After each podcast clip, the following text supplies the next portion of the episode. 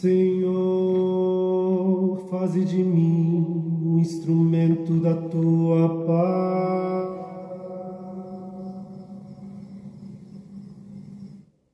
Onde houver ódio, faze que o leve o amor.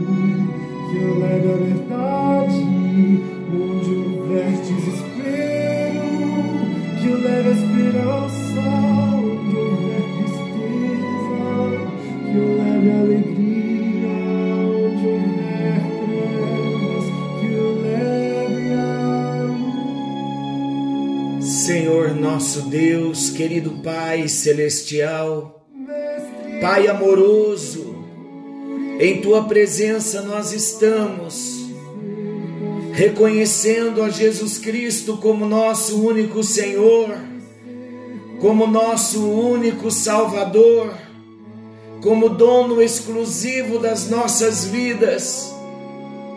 Ó amado Espírito Santo, somos vasos em tuas mãos, somos instrumentos em tuas mãos. E tudo que nós desejamos é que estejamos prontos para o ide do Senhor a qualquer hora, que possamos estar sensíveis à tua voz, que o teu doce Espírito possa, ó Deus, falar conosco e que nós estejamos sempre na posição sendo acionados, sendo sensibilizados, sendo movidos pelo Senhor para sermos, fazermos e estarmos onde o Senhor quer. É a nossa oração, meu Deus. Alcance aos meus irmãos, alcance aos meus amigos, alcance, meu Deus, aquele que clama, aquele que precisa de uma visitação do Senhor nesta hora.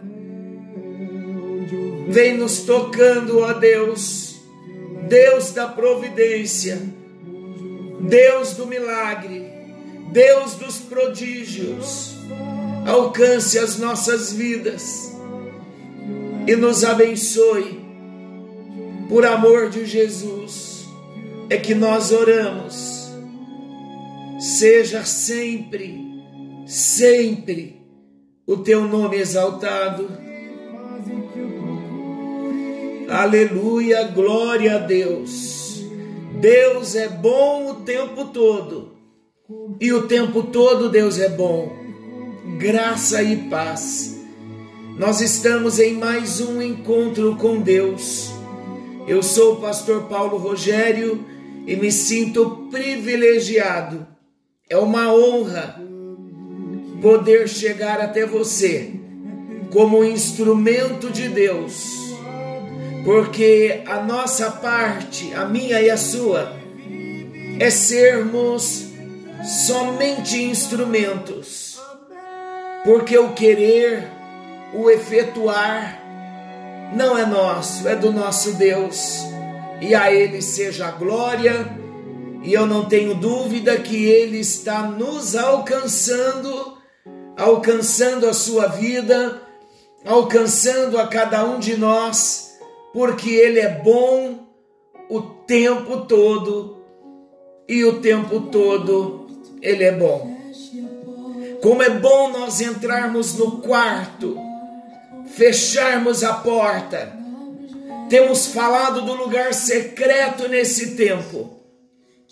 E sabemos que o lugar secreto é qualquer lugar, qualquer hora, é a posição do nosso coração.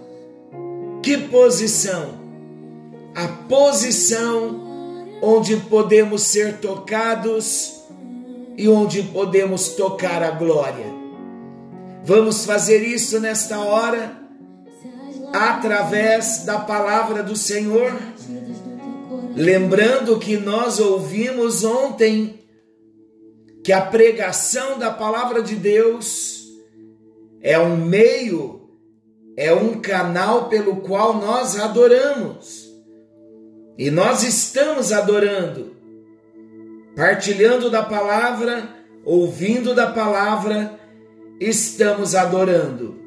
Eu quero falar hoje ainda do assunto adoração, a oração de adoração.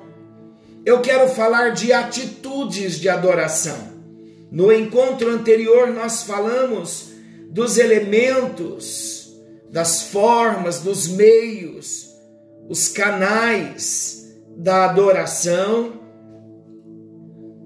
E hoje eu quero falar das atitudes de adoração. Eu quero usar o texto de Lucas 7, Evangelho de São Lucas, capítulo 7, versículos 36 ao 50. Nesses versículos nós encontramos atitudes de uma mulher, atitudes de alguém que entendeu o que é adoração. Nós vemos o coração de uma adoradora Vemos também no texto um espectador e vemos as atitudes de Jesus. Então, nesse texto, nós encontramos as atitudes de uma adoradora, as atitudes de um espectador e as atitudes de Jesus. Olha, ouça o que o texto relata. Convidou um dos fariseus a Jesus para que fosse jantar com ele. Jesus, entrando na casa do fariseu, tomou lugar à mesa, e eis que uma mulher da cidade, pecadora, sabendo que ele estava à mesa na casa do fariseu, levou um vaso de alabastro com unguento e, estando por detrás aos seus pés, chorando, regava-os com suas lágrimas e os enxugava com os próprios cabelos. E beijava-lhe os pés e os ungia com óleo, com o unguento. Lucas 7, 36 ao 38. A primeira atitude que nós vemos é o quebrantamento. A mulher está chorando ela está quebrantada. O contraste, queridos, entre a presença santa e perfeita de Deus e a nossa pequenez quebranta o coração. Quando deparamos com a glória, com o amor, com a compaixão, com a misericórdia, com Deus tão santo, tão justo, tão perfeito, a primeira coisa que nós vemos, a nossa pequenez, somos confrontados, se torna estampada a nossa pequenez diante da grandeza do nosso Deus. E então nosso coração se quebranta. Sacrifícios agradáveis a Deus são espírito quebrantado um coração compungido, um coração contrito, não desprezarás, ó Deus. Salmos 51, 17. A palavra quebrantado no original é chabor, que significa temer, quebrar em pedaços ou reduzir. E a palavra contrito, ela significa no original daká, significa esmagar, quebrar, machucar, ferir, humilhar. Contrito é usado para descrever o processo de fazer pó, de fazer o talco. O que isso quer dizer? A adoração requer quebrantamento.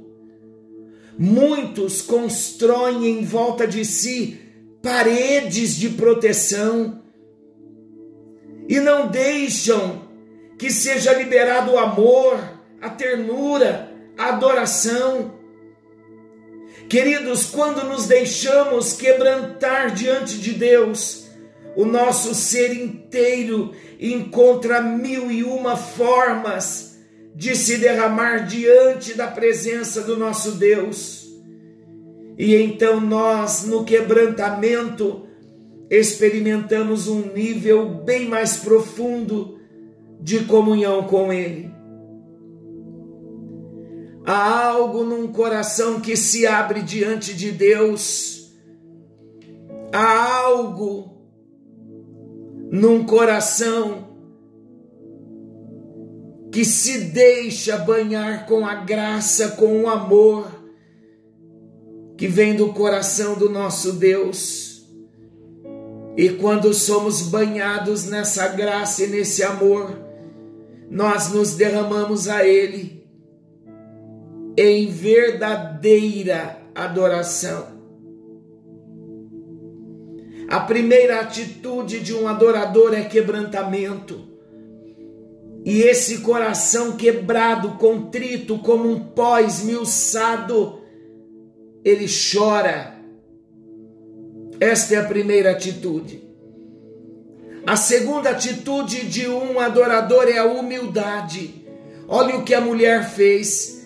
Ela soltou os cabelos em lugar indevido, segundo os costumes do seu povo. Essa mulher deixou a sua reputação de lado para adorar do modo que ela sentia que Jesus devia ser adorado. Ela sabia que estava sendo mal entendida, criticada, rejeitada por todos, mas essa mulher decidiu-se, ela decidiu expor-se ao vitupério da sociedade, mas o que importa? Ela só queria extravasar o seu amor diante de quem somente era a única esperança para o coração que ela tinha tão sofrido. Uma mulher digna em Israel, ela não mostrava os seus cabelos em público. Os cabelos, queridos, eram um símbolo de sensualidade e só o marido poderia ver a sua mulher, a sua esposa, com seus cabelos soltos.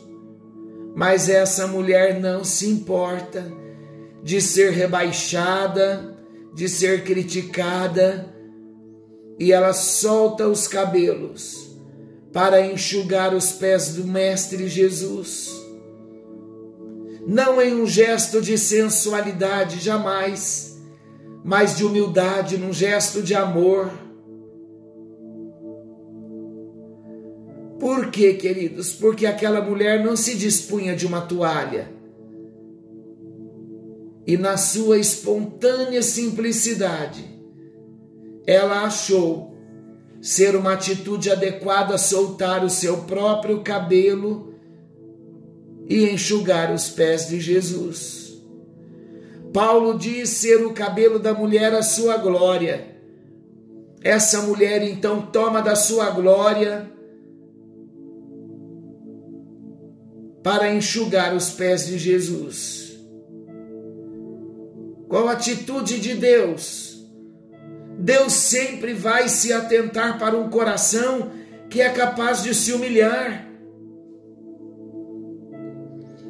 A palavra de Deus nos diz em Isaías 57, 15: Porque assim diz o alto, o sublime, que habita a eternidade o qual tem o nome de santo. Habito no alto e santo lugar, mas habito também com o contrito e abatido de espírito, para vivificar o espírito dos abatidos e vivificar o coração dos contritos. E Pedro ainda nos adverte em 1 de Pedro 5, a parte B do versículo 5: Cingivos de toda humildade, porque Deus resiste aos soberbos, contudo, aos humildes ele concede da sua graça. Meus amados, a adoração sem humildade é como o amor sem compromisso. A terceira atitude de um adorador, de um coração que adora, é o amor. A atitude da mulher estava repassada de amor. Jesus, mesmo que conhece os corações, disse: Ela muito amou. Vamos nos atentar. Esta mulher está envolvida num ato de adoração. Esta mulher está expressando o seu amor. O que é o amor? Amor é a resposta.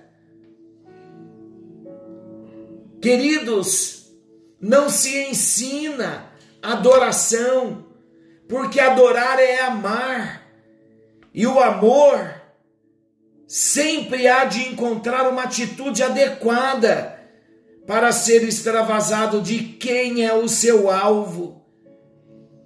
Ainda que pareça estranho àqueles que estão ao redor. Aqui no caso, a mulher provoca reação negativa dos que estão à mesa, mas Jesus recebe com agrado o amor dessa mulher pecadora, perdoada agora, como uma atitude de verdadeira adoração. A quarta atitude de adoração é a dádiva. Essa mulher não se limitou à expressão de suas emoções ela também deu uma evidência tangível do seu amor, da sua devoção e da sua adoração. Uma forma das pessoas pobres, viúvas, das pessoas que eram sozinhas, economizarem o que tinham, era guardando perfumes caros em vasos de alabastro. Era uma forma de poupança é por isso que Judas disse que o vaso que certa mulher quebrou para ungir Jesus antes da sua traição podia ser vendido por 300 denários, isto é, o salário de 300 dias de trabalho. Aqui nós vemos a mulher ungindo os pés de Jesus e alguém dirá: que desperdício! Tanto dinheiro nos pés era uma forma de adoração a quem ela devia a própria vida eterna. Essa mulher estava dando o melhor, porque quem ama, dá, e a melhor dádiva é a dádiva de si mesmo. João 15, 13 diz: Ninguém tem maior amor do que este, de dar alguém a própria vida em favor dos seus amigos. Romanos 5:8, mas Deus prova o seu próprio amor para conosco pelo fato de ter Cristo morrido por nós, sendo nós ainda pecadores. A dádiva está associada à adoração. O Senhor declara: Ninguém apareça de mãos vazias diante de mim.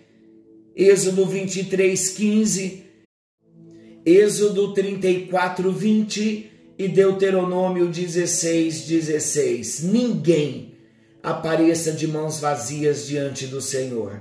É a palavra de Deus. A atitude de Jesus em resposta à adoração desta mulher. Olha a resposta: a tua fé te salvou. Vai-te em paz. Ninguém ultrapassa a Deus, meus queridos, no dar. Ela deu algo perecível, passageiro, perfume, e Jesus lhe deu perdão. Jesus lhe deu a vida eterna. Ela perfumou os pés de Jesus e ela teve a sua cabeça perfumada.